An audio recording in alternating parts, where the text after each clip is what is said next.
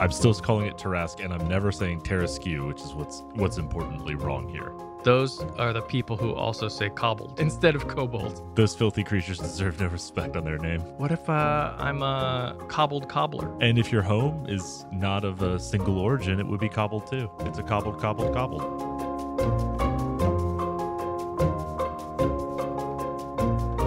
Live from the Mundangerous center of the earth in New York City, I'm your host Shane. And I'm your host, I-Hsien. And welcome to episode 272 of Total Party Thrill, a podcast for game masters and players where we discuss our campaigns in order to inspire yours. In this episode, we're talking about how to use that legendary kaiju, the Tarrasque, in your game. But first, the party hitches a ride in the Gates of Mourning campaign. And later, Mei has an ice wall coming up in the Character Creation Forge.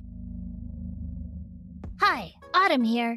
Being a teenager can be hard, especially when you're the new girl in school. That's why it's important to study up on the changes your body will be going through.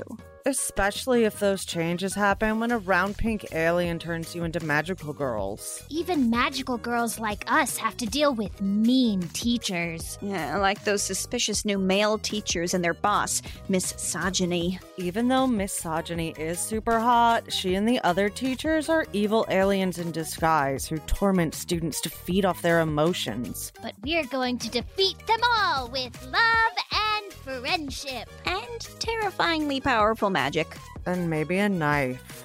Yeah, I'm gonna need you to roll for that. Oh, shit. Oh. Find out who triumphs on the latest season of Bits Before Crits Magical Girls versus the Male Gaze. We are the magical girls. and the male gays believe in elevating women's voices, so they're not on this ad. Check out Bits Before Crits, available anywhere you listen to podcasts. Bits before crits? Bits before crits. See See ya there. All right, I-Hsien, where are we in the Gates of Mourning campaign?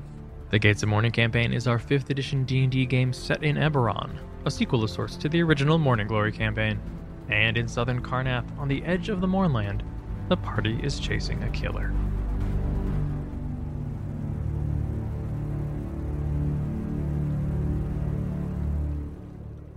So with the Mind Seed pole and many of the experimental undead destroyed, the party resolves to clear out the rest of this complex. They've learned that the water from the Mournland, used to make the creatures in the first place, can also destroy them.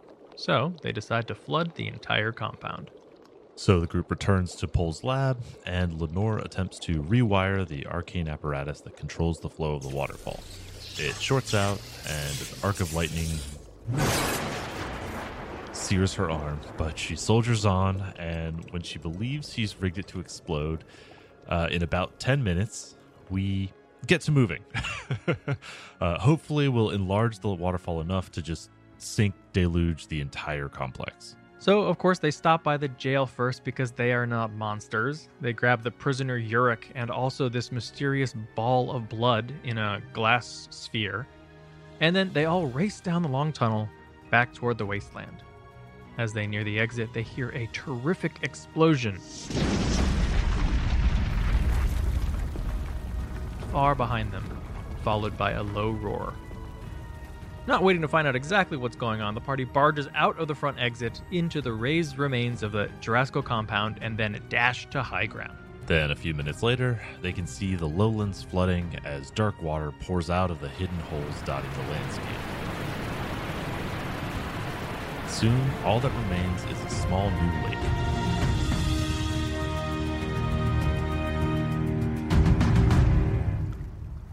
You've put your mark on the map, finally. Mm-hmm. lake Lake Jorasco compound. So they find the burrows that they left. Uh, they're thirsty, but still alive, fortunately. And then they head back to the line of conductor stones. But though they wait for hours, no lightning rail shows up, so they're unable to hitch a ride that way. So, uh, not ones to be deterred. After uh, a few hours of waiting, they make their way back to the nearest Orien trade route and hitch a ride back to Korth with a caravan. But once back in Korth, Switch returns to one of her um, personas that she uses when uh, doing undercover work. This time it's back into the form of the striking blonde Karrnathi Stash. She takes Yurik and leaves him at the Cathedral of the Sovereign Host and drops 10 gold pieces into uh, a waiting priest's hands to ensure that Yurik does get some proper care because, of course, he has been through a lot and he's not exactly in his right mind. Then, on the way to the Orien Enclave, Wilmo, our uh, our friendly contact within the uh, House Jorasco, uh, makes contact through the Sivis ring. She doesn't give away her location in case someone is listening on her end, but she tells them she is, quote, returning to her roots. She also explains that, well, really admits that during the last war, the secret Jorasco faction that she was working with that was trying to weaponize diseases was called triage because they said they accepted that some people would need to die so that other people could live. Her latest research also reveals that Otho, the leader of triage, is still in Fairhaven, the capital of Aundair. Though Bramble is wary of Wilmo's loyalties, the party shares their new information. Wilmo shows no sign of recognition when they tell her about Pole or Elaine, but she recalls a Gersey who was recruited by Otho two years ago, though as far as she knew, Gersey was a halfling, not a human child. So, as we- we've seen, a, a human child mind seed, uh, I guess, is able to pass as a, a halfling, or at least able to make everyone say that she's a halfling. So, the party is skeptical. Right. And then they decide that they're going to head to Fairhaven to track down Otho once they're finally done in Korth. Wilmo tells them that when they get there, she will have more information waiting for them at the House Ghallanda Enclave, the other dragon marked house run by halflings. And when they show up, they're supposed to ask to meet Bimble Fins. And we'll find out what happens next, next week.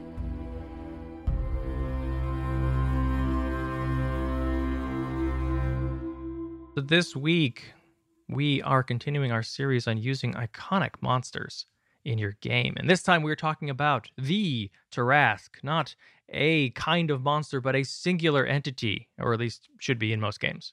The monster of myth and legend, if you will. Right? I mean, like uh, a lot of early D&D monsters, it was just stolen from myth and legend. Oh yeah, and it's been uh, its pronunciation has been butchered ever since.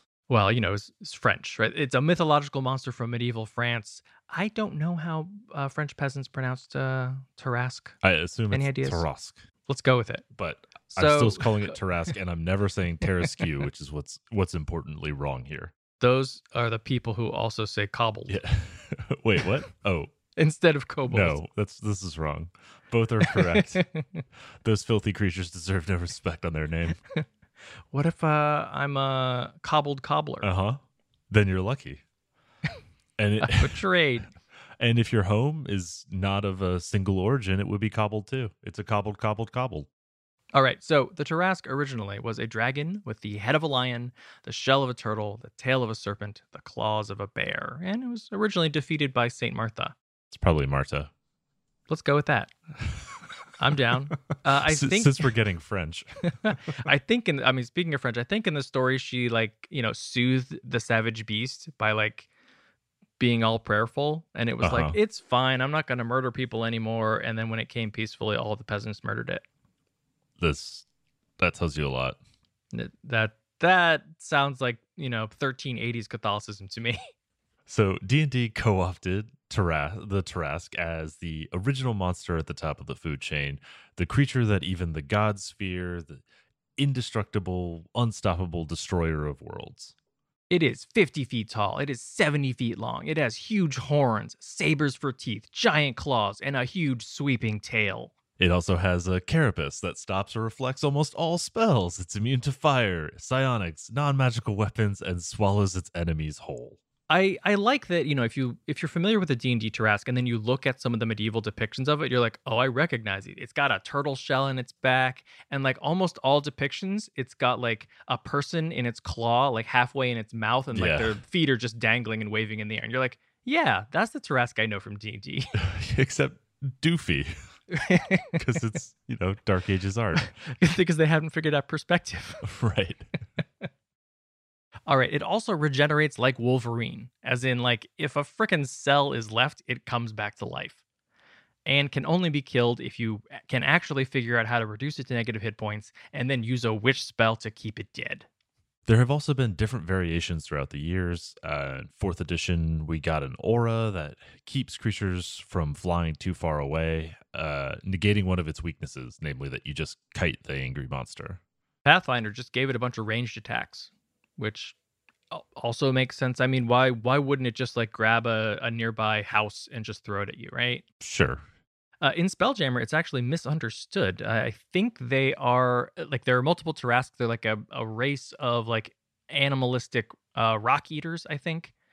Uh, and when they are introduced to planets with a nitrogen-rich atmosphere, it makes them go insane and in, fly into a murderous rage. Mhm. But in 5e, personally, I think 5e is probably the worst D&D version of the Tarrasque that we have ever gotten. It doesn't have regeneration. There there is no clause in there about how it can only be killed with the wish spell or like there's no way to defeat it and when it is reduced to 0 hit points it returns to the center of the earth to slumber, you know, until someone awakens it again. It doesn't have any ranged attacks. It's really just like a big bruiser that with like some relatively simple tactics and kiting and maybe a fly spell you can just handle on your own. Yeah, I like the um the theory crafting of how to kill the Tarrasque with a with a cantrip. Right, it's acid splash, isn't it? It's acid splash. Yeah, great. I mean, plus one longbow will do it eventually too. Right. But at what cost? uh, all of the peasants, but that's fine. Hirelings are cheap. Yeah, it's fine. Also, don't accuse me of a five minute workday. Yeah, this took 45 minutes.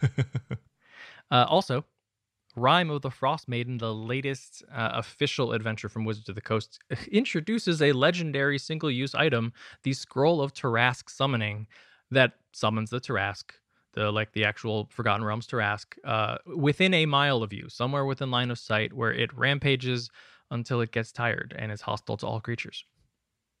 Sweet. Cool. People are going to ruin their games with that. sure. I mean, I mean, it's Forgotten Realms. or find out how disappointing the Trask is. Yeah, in 5e. Wah, wah. Oh, we uh huh, we killed it. What happens now? Oh, it's dead. It's just dead. yeah, I guess we're level 11 now. Right. so in your game, if you're going to use the Tarrasque, you do want to consider the lore around the creature. And I, I actually think there are two kinds of lore here. One is what is the lore of the Tarrasque in your setting? And the other, what is the lore of the Tarrasque at your table? Think, does the Tarrasque ex- exist in your setting? What do people know about it? Like, what does the peasant say about the Tarrasque? Or what do they think they know about the Tarrasque?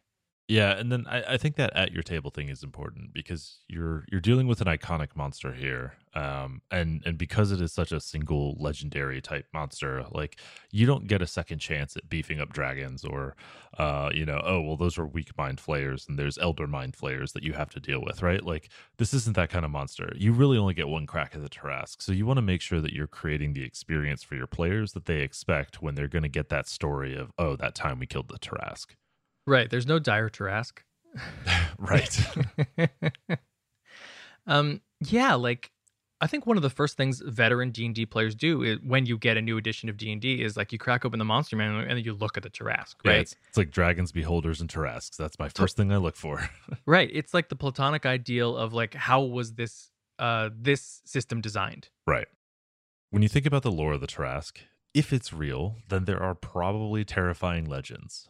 Um, there's probably some interpretation of that. Is it a punishment on behalf of the gods? Or is it just a scary story that's told to children that nobody believes in?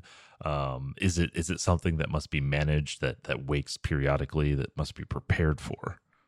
yeah and i think this has a lot to do with what part of the world that you're in and how long has it been since the Tarrasque was last there Right. like is it living memory or it- was it you know a thousand years ago and you know the legend says that the the four ravines over there were carved by the claws of the Tarrasque like well uh, maybe they actually were so all of this information will determine how your PCs are going to respond to rumors of the Tarrasque.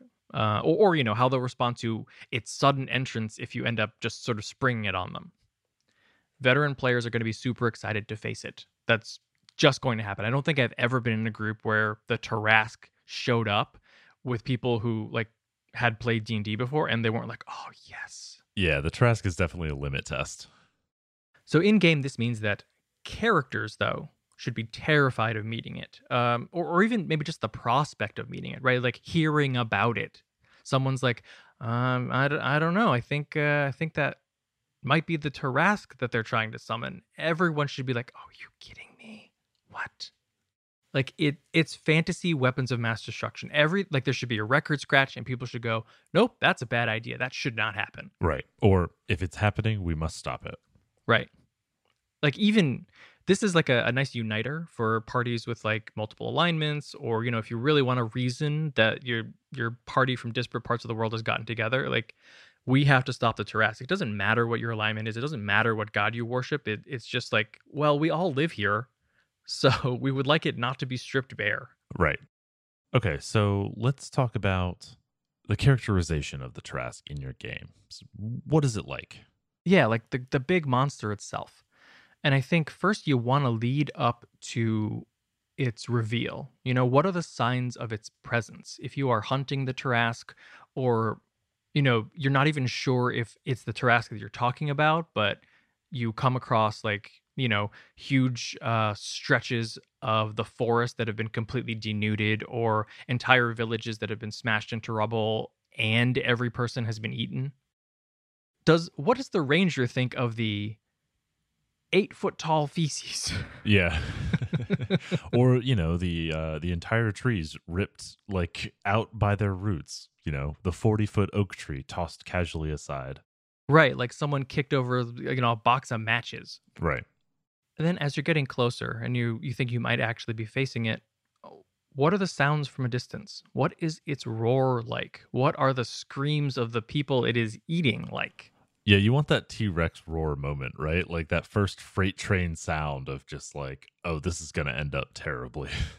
Yeah, like Jurassic Park's a, a great um a great inspiration here because like before you get the roar, you get the thud and the water right. moving, right? Like that's that's a sign of like you don't know what it is, but you know it's something really big and it's coming this way. And then also keep in mind there is actually a fear aura around the Tarrasque. Um, this will impact other people too. Maybe maybe less so even on the the PCs, but you know, if they walk through a village that the Tarrasque has just ravaged, they'll find survivors. You know, people get lucky, but will they really be intelligible? Will they just be babbling? Will they will they be able to give any useful information or is the the the sheer terror that they're displaying kind of the only indicator you get that it's something like the Tarrasque. Yeah, I love that idea actually. Like you get three villagers who are basically gone out of their minds with fear and it's almost like, you know, the the story of the seven blind men describing an elephant. Like one is is describing like its terrible claws and the other is, is describing like the the giant serpent tail that like just sweeps everything aside.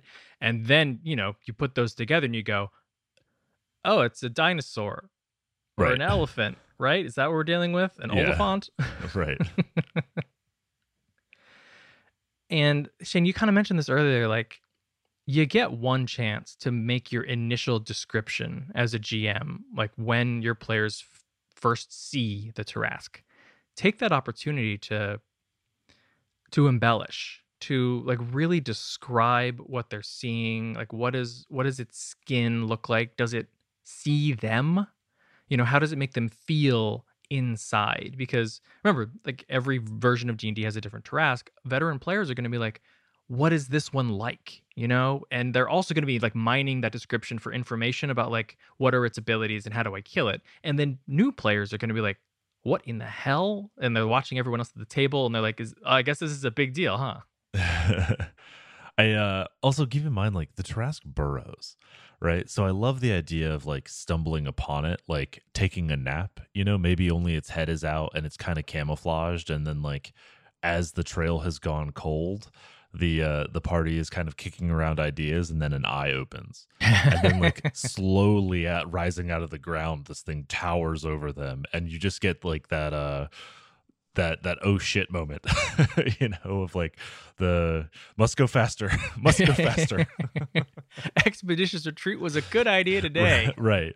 like uh, you almost kind of want it in a way that like they just immediately know that they cannot take this thing without careful preparation and Mhm. so the first time they encounter it you almost want them to run right like you almost just want them to fail their fear and enough of them just have to bug out and then let them prep and then come back and kind of hunt the Tarrasque and, and sort of go at it with a plan that may or may not be smashed to bits in you know one round, but like at least have a have a sense of like okay we're here for it now. Yeah. And this gives them some information, you know, if if they do get sort of a taste of the Tarrasque, or, or maybe this is, you know, research or lore or, or information or trying to question these babbling villagers. But it tells you how does the Tarrasque act. Is it a mindless monster? In a lot of versions, it has like an intelligence of one. Sometimes it's a little bit higher than animal intelligence, but it could just be like, you know, it, it's running a basic AI program, which is uh, smash things that move. you Smash know? eat, smash eat. Right. But you could also play it like a canny predator, like the biggest, baddest, most terrifying wolf you have ever seen. Like the Godzilla treatment from Yeah. like the 2000 Godzilla film. Uh, yeah, and like um, like a lot of people play dragons, right? Yeah, Which yeah. is sure it has an intelligence of three. It can't speak. It doesn't like you know have abstract thoughts, but it understands you know how fast something is moving and how quickly it needs to move and like it understands its own abilities and like how many of these little tiny delicious creatures it can kill in a single round you know right. You can also play it directed by an outside force. And, you know, this again will tap into your lore. Like, was it summoned by a wizard that now has some sort of control over it that is either directing its actions very vaguely, like destroy that town or kill this person? Or is it like, you know, almost dominated where, you know, someone is, someone nearby is controlling its, a- its actions every single round? Then there's a question of how are the PCs going to respond to this? So we, we mentioned the fear aura, right? So there's usually a mechanical kind of response, but then also what are the characters' own history with the creature? Like what did they know? What have they heard? Um, how do they feel about it? You know, if you're a knight of a holy order who is sworn to protect the world devourer or protect against the world devourer, well, hey, this is what you're here for. Right. But if you're, uh, you know, maybe somebody else with a little less worldly worldly knowledge like that might just be a terrifying uh, tale from your childhood now a nightmare come to life and then also tie tap into your player's history with the monster you know like this doesn't even need to necessarily be a part of your game but people tell stories. They tell war stories. They they tell about the time in a previous edition or with a different character that they met the Tarrasque or here's how we beat it the first time or whatever right? People theory craft like like you said shane like oh if i met the Tarrasque here's what i would do. Well i would not acid splash. I, I, I think i would come a little more prepared than acid splash but you know what people at your table think about it, you know, unless you're playing a con game. So lean into those. Like if someone was like, I'm definitely going to do this thing, either like maybe have that be an interesting tactic that gets you somewhere or doesn't work at all. And people are like, ah, okay, I probably shouldn't have been talking about that at the table out loud, huh? Another thing about the fear aura, again, a lot of this can be gamed if that is interesting for the party. Like it's a it's a pretty difficult fear aura to overcome but if you do succeed or if you are afraid and then someone um like fixes that issue you know like you know cures you of the fear or whatever removes the effect it doesn't affect you for 24 hours which means now you've got a window. If you can like get in there fail and then succeed or get in there and succeed now you're immune. Now you have like this window of opportunity to f- actually fight the Tarrasque without having to deal with the fear aura all right let's talk about some ways to use the Tarrasque in your game uh, what type of what type of monster is this going to be for your game Yeah, a lot of options here. First one, maybe the the easiest one is the existential threat. You can just put it behind a curtain. You know, you don't necessarily have to run the Tarrasque. Its shadow can just loom over the entire campaign. You know, someone is trying to release it. And of course, if that happens, it's game over. Like make it very clear if the Tarrasque comes, everything ends. You all die. right It might even be something that's prophesied, right? Like there's a dark prophecy about like here's how the world will end. Ragnarok is the Tarrasque. Mhm. On the flip side, though, you can have Chekhov's Tarrasque, which might be more fun depending on your party. Like the whole game is you're trying to prevent its arrival, but inevitably it finally is summoned. Someone succeeds. yeah well somebody left that stupid scroll of Tarrasque summoning sitting around and someone read it That's right. And someone also rolled an 11 on their lore check, and that's not good enough. Right So it does finally show up at some point. But is the party prepared to actually defeat it now? Because they've been doing all this scrambling the entire game to like try to figure out how to prevent it from being summoned. And in the meantime, they've learned about its weaknesses or like, you know, the one spell that can actually bind it forever or whatever. Yeah, I like that. I mean, that's the that that makes the Tarrasque the centerpiece of your campaign. Um, certainly in in the grand D and D tradition, that isn't always how it works. Um, keep in mind, it's the Tarrasque, right? It might not be caused by the direct action of the PCs or NPCs. There might be no cause of the Tarrasque. It's just a force of nature. It's just a force of nature, and sometimes it wakes up and rampages. Uh, when that happens, like being the biggest, baddest heroes in the world means that you get to deal with it, and so that's our arc this time. Right. Uh, you you rolled Tarrasque on the random events at the beginning of this arc. yeah, sweet table. you may not have known this, but the world rolls on this table every season. Yeah, well, 2020 rolled bad. Oh God, someone picked up too many dice. Right. So in this instance, what happens? Like, what is the story? Does the party just try to escape from a rampaging Tarrasque that has reawakened after, you know, 400 years? That is actually an interesting story. It's just, oh my God, we're in this city. The Tarrasque is going to destroy the entire city. We need to get out of here. And, you know, you're running and it's smashing down buildings and you're trying to make sure that you're not, you know, crushed by rubble or trampled by crowds. More heroically, you could be trying to evacuate this town, this town and getting as many people to safety as possible Right. like a force of nature. It could also be that the party is like, I guess we're the bait and we're going to try to redirect the direction it's going to go in. Yeah, like maybe we can keep it away from that major metropolitan area and lead it out into this relatively harmless farmland, or maybe just, you know, out to sea. Can it swim? I don't know. I guess we'll find out. We need a barge large enough to transport the Tarrasque. Or I'm going to need mm, an entire forest of gopher wood, something to measure cubits. Or is it just try to survive the destruction when the Tarrasque destroys the world? All these are, are valid options when you're dealing with it. Just, you know, make sure people are on board with like the destruction of the entire campaign world. if you don't want to treat the Tarrasque as an existential threat, you can also treat it as a puzzle. Um, keep in mind, uh, through editions and, and even in fifth edition, there's a lot of unique abilities and unique qualities that come along with the Tarrasque. So, based on what's going on in your setting, your game, what your players' expectations are, you can choose the version of the Tarrasque that makes it most interesting and let them sort of solve the challenge of navigating these abilities in order to overcome it. Right. Like the Tarrasque on the face of it is an unfair fight. It is supposed to win if you're not prepared or you don't know how to defeat it. So this is a chance for veteran players to, you know, finally test their theories, right? They've probably spent years devising the best strategy.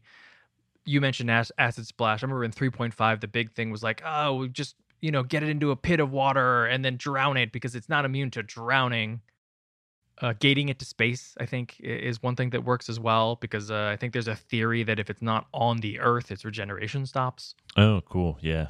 That's convenient only if there is space. That's uh, why we why we brought a spelljammer. right. This is also a good scenario for skill-based characters. The party might be able to sur- to survive a front assault from the Tarrasque for a little while. They might even be able to like beat it into unconsciousness if they're really tough. But how do you keep it there? Alternatively, you might just be trying to get it to go back to sleep, right? Um, maybe you do need to defeat it in order to do that, but but really the goal here isn't to trap it, or it's just to get it to return to the center of the earth and restart its slumber. Yeah, this sort of harkens back to the original Tarrasque myth, right? Where it isn't defeated by force of arms, but by, you know, piety and, and prayer and like general niceness. You know, maybe that's the way to do it. Mm-hmm. Or maybe it's maybe it's music. It's the bard. Yeah, The bard That's- is always the key. that's how you defeat the uh, the Martians. and how you defeat the devil. Perfect. So you might not need to face it in direct combat at all. Um, and maybe, you know, that's a thing that this particular party would not be able to do. Maybe it's not possible for anybody in this setting to face the Tarrasque, you know, face to face. And then keep in mind that this can be sort of a drawn out process. Uh, you can make research and questing for materials to put your plan in place the whole basis. Um, you know, it, it seems like the Tarrasque shows up, you must fight it immediately. But keep in mind, like, it's an epic monster. It does what it wants.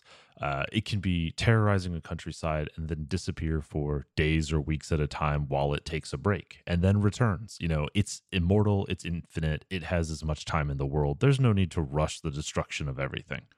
Right, like its goal isn't to destroy the world. Its goal is like I'm hungry. Right. And then sometimes I'm sleepy. And then sometimes I ate too much turkey. Literally, I ate the country of Turkey. exactly. and now I rest in the Balkans. where it still is. But yeah, you can, you know, you can have an entire arc where you're like trying to get all the components for the the arrow of Tarrasque slumber, right? And like now you're armed and you're like, okay, let's go hunt down the Tarrasque because that's a stupid idea, but I guess we're the only ones who can do it. Right. It's also possible though, you could have the Tarrasque sprung on people, right? Evil wizard is trying to complete a ritual. You don't know what it is. Um, I thought he was just, you know, gonna kill all the firstborn in the world, but turns out no, it's summon the Tarrasque, which is kill all the born in the world. Yeah. Why stop at first? So in this instance, uh, it's basically like alternative combat objectives, right? Like you're trying to avoid the Tarrasque, or like someone's keeping it busy and trying to stay alive, or maybe not. Maybe like trying to keep it busy and dies heroically, while everyone else is like figuring out its weaknesses through trial and error, or like making lore checks or whatever. Yeah, and a big part of this is going to be the stakes, right? Like the the Tarrasque needs to be confronted when it's threatening something the players care about. It can't be a random village in the countryside. It needs to be, you know, their home village, or it needs to be a major city, or it needs to be like the um you know, the the center of power of the benevolent uh queen. Right. Like, and, and even if you aren't there, right? If, even if the Tarrasque hasn't been summoned in the middle of like, you know, the the Queen's court, uh, you could be a hundred miles north of the Queen's court in this field, but you know that if the Tarrasque eats all of you, the next thing it's going to do is head to the biggest population center where all your friends are. Right. And since the Tarrasque, that 100 miles will be covered in about 45 minutes. You can also use the Tarrasque as just a straight up tactical challenge. That is okay to do. Maybe you just want to have the toughest fight that the game system that you're playing has to offer, and the Tarrasque is supposed to be able to provide that. Yeah. So, whatever version you're running, uh, whichever game, the Tarrasque is probably going to need tweaking to deal with the specifics of your party. Um, because what you want to make sure is that you're offering them a good fight that is thematically appropriate for the Tarrasque, even if it isn't literally what's in the book. Yeah, like every version of the Tarrasque that is printed in a book is solved. It's a solved game. Like people know the best way to handle it. There's like that one spell that happens to get by the particular wording of its abilities, and like this is how you kill it. That exists, and that needs to be accounted for because if you have veteran players who know that, like the point here isn't that they find the one easy way to kill the Tarrasque. The point is that you have a a, a cool epic fight where everybody's like spending all of their resources. You want to make sure that the outcome of this fight is not a foregone conclusion. Right, which doesn't necessarily mean it's the end of the campaign, right? Uh, if you lose the Tarrasque fight, you might live, right? People survive the Tarrasque. Um, they just survive the Tarrasque accidentally or incidentally, and, and everything they love and know is destroyed in the process. right, you dimension doored away. That was successful for you, I guess. right, exactly. But but at what cost? And then you can also use the Tarrasque as a template. Like as just a stat block on a piece of paper, it is a very good base for end game creatures in any setting. You want to run Tiamat and you don't happen to have Rise of Dragons with the Tiamat stat block, use the Tarrasque and tweak it. You want to run the Dragon in Dark Sun and there are no Dark Sun books that you have, use the Tarrasque and tweak it. The Midgard Serpent that, you know, holds the edge of the world in, use the Tarrasque, tweak it. Yeah, any of the uh, overlords in Eberron start with the Tarrasque. Flavor accordingly. You can even like even at the when it's not the end of your game, you can grab some of the Tarrasque's special abilities and just stick them on other monsters to make them cooler monsters. Like a low level creature that can only be permanently killed by a wish spell suddenly is a recurring villain. Yeah. or a recurring friend. Uh, yeah, that's true. Oh, I got I got smote again. You didn't protect me that time. It hurt. It hurt a lot. A recurring scout. That's what familiars are for. Right. I would definitely wish to permanently kill somebody else's familiar. but I'm a bad man. Let's see. That's what limited wish used to be for, right. right? for petty actions that still require wish. All right, let's talk about combat with the Tarrasque. So it's an endgame scenario. Like the Tarrasque is the definition of a solo encounter. It has no minions. It has no troops. It has no allies. It does not care about any of that stuff. It doesn't scheme at all. It hunts, it kills, and it eats. Yep, it doesn't have any magic weapons or spells. It doesn't have any subtlety or subterfuge. It can't be reasoned with. It's immune to charm, dominate, mind tricks, everything that you would think to befuddle it. It just doesn't work on the poor guy. It has no regard for its own safety. It is voracious and it is unrelenting, which is a great strength, but it can also be a weakness. Yeah, that means you can goad it into doing things that you want. It can be led along a path. Uh, it might fall easily for traps, um, though not because it didn't sense them. It has blind sight, so it won't just step into a pit.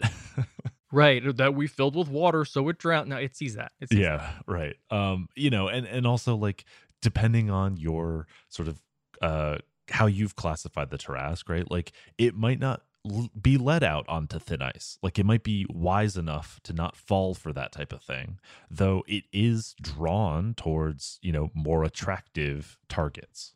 Also, even if it does fall on the ice, um, it has a strength of 30. It swims just fine. Uh, yeah. but does it freeze? Go- it is reptilian. Interesting. Yeah. Interesting. Interesting. it's also mammalian, so tough. I- interesting. so consider in in this particular game with this particular Tarrasque, what are its weaknesses? You know, GM decide what its weaknesses are. Players try to find them out because that's the only way you're going to kill this thing. Yeah, and, and and try to think about how you can maybe um, make those weaknesses glow a little bit. Uh, you know, uh, aim here uh, if your if your party is really struggling to figure out how to solve this problem. I'm j- I just need a sparrow to tell me which little hole in its armor it has in its belly. That's all I need. Exactly. Which which two scales do I slot this arrow through? I brought the black arrow, and damn it, it's the wrong creature to smite. this is a dragon slaying arrow. Not cool. So if you're running the Tarrasque, the main tactic you have at your disposal is, of course, the old claw claw bite, or in this case, the claw claw gore gore bite swallow sweep. uh, that's my favorite combination in Mike Tyson's Punch Out. Sweep all the legs. Uh, in terms of defense, it's not going to really dedicate any of its tactics to those. It's going to rely on being immortal and having a bunch of immunities. I it knows it's immune to fire, right? Like it's just gonna run into fire. Right. It does not care. Exactly. It bum rushes the nearest edible thing, it kills it and it eats it. Or it just eats it without killing it first. It may attack larger threats that can actually hurt it if it if it feels threatened. Um, you know, it may get into a fight or flight type of uh of logic pattern, but it also might not. like it might foolishly believe that it is immune and immortal. Yeah, it's very reasonable to have a Tarrasque that doesn't doesn't have a retreat option in its head, right? Right. This is a, a kind of a nice way to sort of turn the tables or to like keep the fight, the flow of the fight moving, right? Like the Tarrasque is smashing everything in its path, and you know the fighter is trying to tank it, and there's a healer behind him or, or whatever. And the wizard is like, "All right, I've been experimenting with all these kinds of spells. Let's try radiant energy. You know, let's see if it's immune to this." Hey, turns out it's not. It took half damage on a save. It didn't like that, and it was a little surprised by that. What's the next move by the Tarrasque? Kill the mage. Right. Yeah, exactly. uh, and then the Tarrasque should also alter the environment around it. You know, it tears up the ground, it throws trees, it smashes buildings to, you know, scrabble at the creatures that are inside. It's a force of nature, right? Like if the battleground is just a, a flat, plain white field, uh, perfectly constructed for theory crafting, you're kind of missing part of the appeal of having a, you know several story tall monstrous kaiju running around your countryside Right. I mean, if it is on a flat field, have it end up not being a flat field, right? It leaves footprints in its wake. It like picks up a piece of the terrain and, you know, a, a piece of like the sedimentary bedrock it throws at you. right And I would say that I don't know, Shane, what do you think about this? Like normally in these episodes we say like the best the most optimal tactics for the creature are not necessarily the best tactics for a, a fight. But I think the the most optimal tactics, the the ones that make sense for the Tarrasque, actually probably are in this instance the ones that you want to use for a memorable, interesting fight. Yeah, I think that's true. Um, with the caveat that its complete inability to deal with flight in fifth edition, sort of. Yeah. Like, you know, it's the best tactics for a memorable fight for for a true fifth edition Tarrasque. Give it some way to deal with flight. yeah. Yeah. You- Yeah. You, I mean, I guess anything can make an improvised attack by throwing it, but by raw, I think that does like 1d6 damage. yeah it would be a little silly so you, you just but i agree you know the um like the Tarrasque is one of those things where you just want it to be um cunning or brutal or brutal yet cunning but just like it just goes for it you know it, it doesn't have so so the thing about the Tarrasque is that it's immune to a lot of things but on its end all it really does is damage and occasionally swallow things Mhm. um and like swallowing a, a creature is not the end of its involvement in the combat in fifth edition especially in high level fifth edition. So like just go for it right? Like just lean into it deal piles of damage swallow things like let them figure out how to you know dimension door out of its stomach. Like it's fine. It doesn't do the kinds of things that we usually warn against which are you know heavy crowd control and debuff uh domination um counter spell and other kind of like you know just denial of action type activities like the Tarrasque doesn't do that it just hits you and it hits you hard um force that dodge Yeah. Like it should be a, a whirlwind of attacks and terrifying amounts of damage once you add it all up. I, I will say the one thing, the one tactic to shy away from is like the all in attack, right? Like all seven of its attacks go at the same target in fifth edition. Like Uh, that means like four or five people are sitting around doing nothing on its turns. And also you're probably killing a character every other turn. Yeah, it's it's probably more fun and, you know, makes more sense as a creature that's trying to eat people if it's like, all right, two claws on this, a bite over here, a swoop with my tail in the back. you yeah. know? Yeah, exactly. and you know play it with reckless abandon like the Tarrasque doesn't take damage from non-magical sources like it can leap off a mountain and land with no problem it also lands on its feet because it takes no damage Well, with no problem for itself. right Who knows who knows about that idyllic mountain town or the dwarves underneath. right base camp did not survive right. like and it it knows its weaknesses so it knows it can jump off these things it does not care right. All right, so maybe you have finally come to the point where someone's trying to kill it. It should never be just a slugfest, though. Like we're talking about trying these tactics to make it interesting, to spread around the damage, to like get everybody involved in the fight. What you don't want is one person standing in front of it and not moving because you don't want to take an opportunity attack, and the Tarrasque also just standing there and they just like roll dice at each other. yeah. Maybe that's the case where you want that all in. you get out of my way. Or just, I mean, ignore the thing standing there. Who cares, right? Um, right, what's it going to do? Take an opportunity attack against you? Right. You have 676 hit points and you regenerate. The the important part is getting the creature down to zero is not enough, right? Something else needs to happen to the Tarrasque, um, which means something might happen need to happen intermittently while you arrange for whatever it is in lore that's necessary to banish or kill the Tarrasque. Uh, you might need to find some way to um, keep it neutralized even while it's still regenerating. And in true good puzzle fashion, maybe there doesn't have to be a specific answer that you've decided ahead of time, right? Um, if your players come up with a reasonable answer that you think could work, you can go for it or, you know, let it have a chance of working at least. Also, maybe there just is no way to kill it forever. You can only bind it for a limited amount of time, but, you know, here's hoping we get the maximum amount of time. Right. Um, also, if the players brought Wish, well, Wish should probably do it. It says Excuse it right on the box. Yeah, Wish guaranteed to banish Tarrasques. it's really unfair to be like all right we did this i figured out how to how to get a wish we're going to spend it on this well let me just monkey paw this thing Over 99% effective at killing Tarrasques. if you do get to plan to face this thing, that should basically be a quest in and of itself. Um, you can find out a lot about its weaknesses so that you're prepared when you're going up against it. Line and ray spells don't work at all. Those are a waste of time. Forget them completely. Probably it's better to focus on saving throws, even though you know most of those are going to fail. You still want to be able to burn through its resistances. Yeah, most of the elemental and exotic damage types will work. So your radiance, your uh your thunder. Yeah, right. Nobody ever takes sonic resistance. right.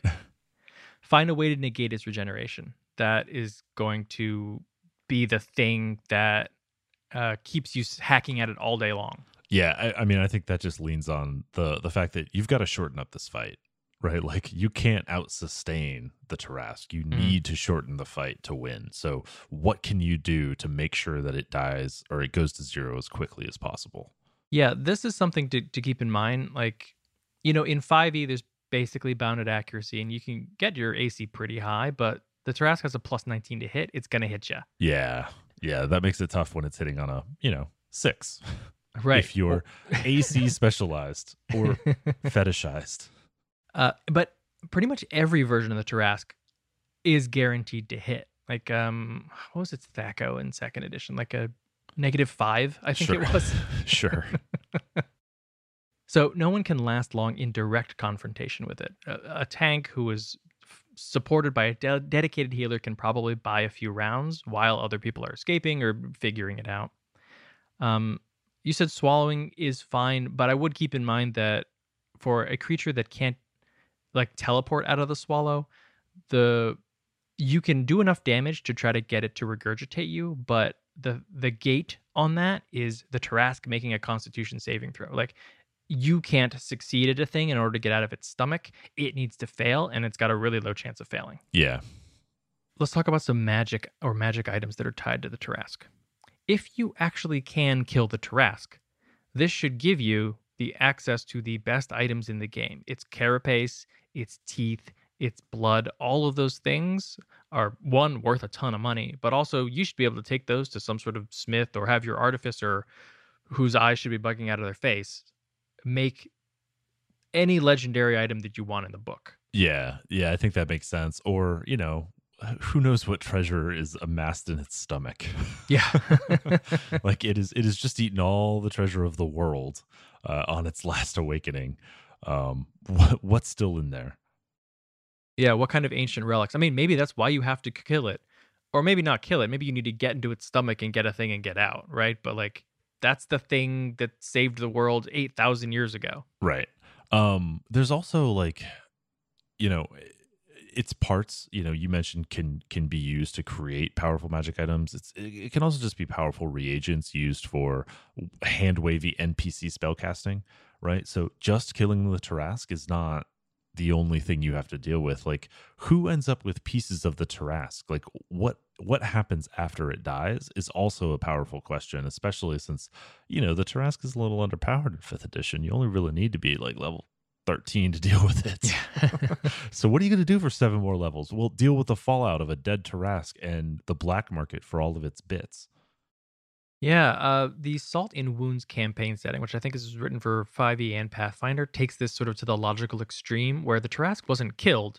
It was just bound, and a city was built on its back, and they just tap it for magical reagents. They like bleed it and like cut off chunks of its flesh, and they make a lot of money and are very powerful magically because of this. Right. Yeah. It's also, uh, you know, uh, Tarrasque lent green for dinner.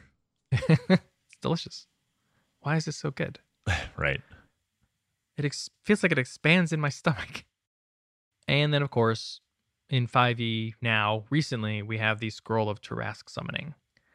Um, no spoilers, but there is a paragraph or two in Rime of the Frostmaiden about like what happens if the Tarrasque gets free and like it isn't destroyed. Here are all the places that it destroys, and here's how it might, you know, affect your particular game Yeah.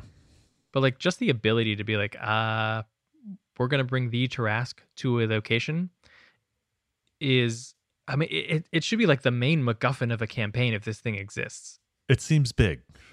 It's it seems like it seems big. I don't know. Uh, okay.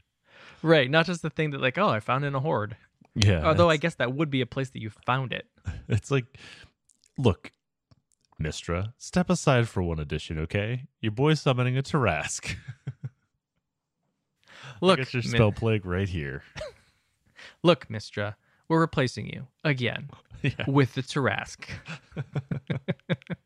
Uh, so I know we've talked about using the Tarrasque in our campaign, right? It was famously one of our uh, uh, end battles uh, in the gate uh, in the Morning Glory campaign. But uh, where else have you used the Tarrasque, I-Hsien?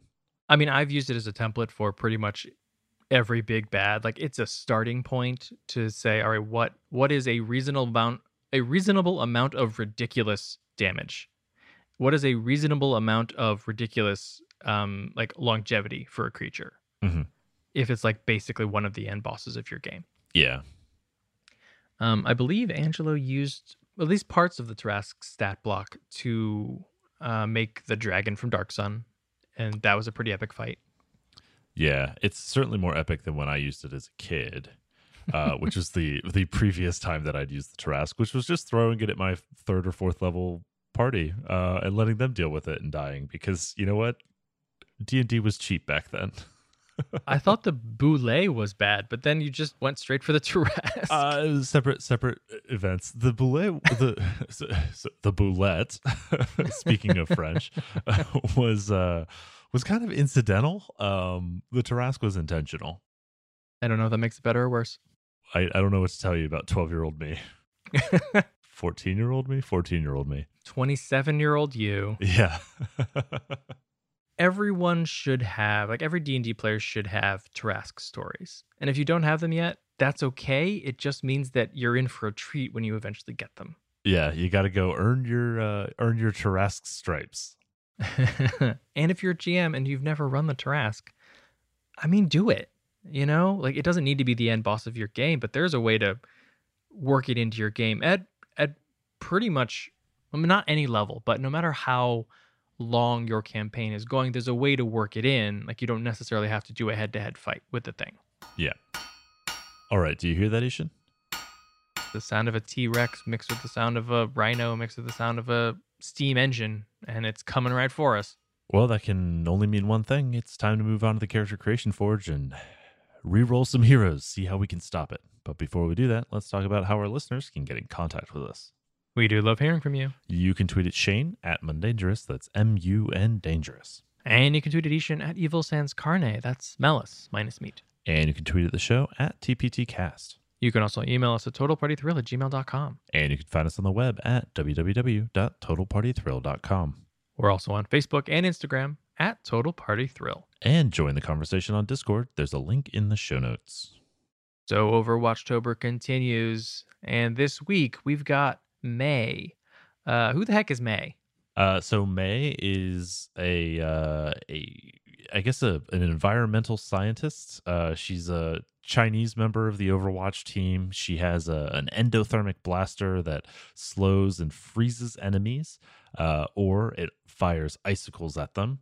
Um, she can also cryo freeze herself into an ice block to heal herself and gain immunity. Uh, she can create ice walls, and she also, as her ultimate ability, summons a blizzard that will then slow and eventually freeze enemies as well. Okay, but can she create life from nothing? No. Then Elsa wins. All right, so I'm guessing we're basically just like taking the litany of themed ice spells here. Going full ice. Yeah. It tur- Cool. Turns right, out what- it's pretty straightforward. All right, what's the build? the build is uh, Dragon Sorcerer 6, Evocation Wizard 14. All right, so dedicated listeners of the Forge are now yelling at, you know, their podcast player what I'm about to say, which is we didn't take Warlock 5 for Tomb of Levistus, which No. seems very on brand. It does, uh, except that uh, Tomb of Levistus scales five points per uh, Warlock level, and Warlocks do not get all of the iconic spells that you need um, in order to really get all of the like ice effects. So I didn't want to split it. It's not all that great when you um, when you don't have full Warlock, and also like it costs you a whole round, like a, a whole turn, in order to use. So it's not even like that fun. Right, you the Tarrasque is going to eat you. It's just going to swallow the whole ice block. Yeah, exactly. Ain't no rule about that. All right, so from 11 levels of wizard to start off, you'll get six level spells. Uh, sculpt spells as an evoker, which lets you choose creatures that automatically succeed on saves versus your evocation spells and take no damage because of it. You will also get at sixth level potent cantrip. So uh, this will force um, targets to take half damage even when they successfully save versus your cantrip. So it's always good to have the guaranteed damage. Um, you've got the frostbite spell, will give you that saving throw versus Ray of Frost, which is an attack. Uh, and then at level 10, we'll get Empowered Evocation. So we'll add our Intelligence modifier to damage from evocation spells. Then we'll take six levels of Sorcerer. This, gives you seven Sorcerer spells known, which uh, go up to third level. Your Draconic Origin will be silver or white for cold damage. And your Draconic Resilience gives you one hit point per level and 13 plus dex AC without wearing armor. And I like this one because uh, Mei is uh, one of the highest health of the DPS characters, so kind of kind of fits that she's a little sturdier than everyone else. Uh, then at level two, you'll get Font of Magic, which will give you six sorcery points, which you can use for your meta magic or to trade into uh, more spell slots. Uh, level three, you'll get meta magic. Of course, we always like to take Quicken Spell. Um, Twin Spell is also good.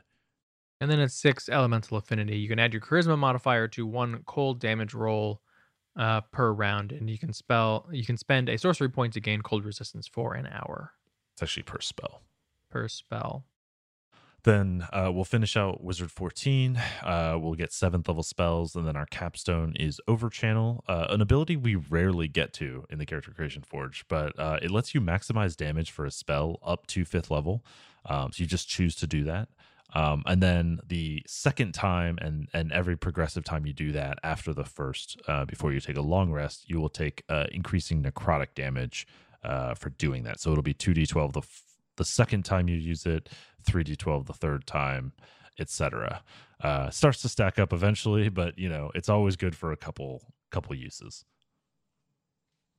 Um, and then, of course, what makes this build Mei is going to be its full accompaniment of cold spells. So I think finally with Xanathar's, we have enough to make this work. Uh, we've got Ray of Frost and Frostbite are your your cantrip.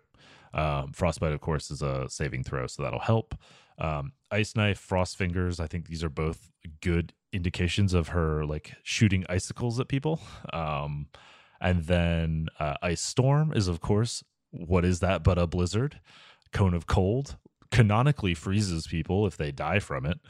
Uh, Wall of Ice at level six will, you know, create maze walls, and then Investiture of Ice is just kind of you can just, you know, use a, an area effect, um, a cold damage cone at will now, um, whenever you want to. So it's a it's a neat little like power up. And it's immunity to cold damage, which uh, also means that you can, you know, drop those spells right on your own head and not worry about it. right, as if you weren't going to sculpt them anyway. All right, so before we wrap up, we want to take a moment and thank our Patreon supporters. Your support is what makes it possible for us to keep doing this show every single week. So if you'd like to learn more, you can check out all our rewards at patreon.com slash total party thrill. You can also leave us a five star review on Apple Podcasts. It's the best way to support the show and help other people find us. And if you do, we will read it on the air. So, what do we have planned for next week's episode? We're talking about verisimilitude. And in the Character Creation Forge? We're building Winston. Well, that's it for episode 272 of Total Party Thrill. I hope we lived up to our name, but either way, I'm Shane. And I'm I-Hsien. Thanks for listening. Total Party Thrill is brought to you this week by Kobold Press. Kobold Press has a new Kickstarter, The Scarlet Citadel. Once a functional fortress and the cradle of wizards, little now remains of it on the surface. But it is a place known among adventurers and lore keepers, and well trod stairs lead down into the dark depths. This is the first dungeon centric adventure design that Kobold Press has tackled for 5th edition, and the design effort is led by TSR and Wizards of the Coast veteran Steve Winter, working with notes and characters from Kobold Press publisher Wolfgang Baur's home game. It's got at least six levels of dungeon exploration with lavish maps and a town base and appendices of additional monsters and characters. Um, I'm going to put the Trask in there, of course you are. Hmm or at least a, ter- a scroll of Trask summoning, and who then we'll just see what happens. I look forward to reading about it in the full suite of PDF and virtual tabletop options that are available on Roll20 and Fantasy Grounds. So to find out more and back it now, head to koboldpress.com.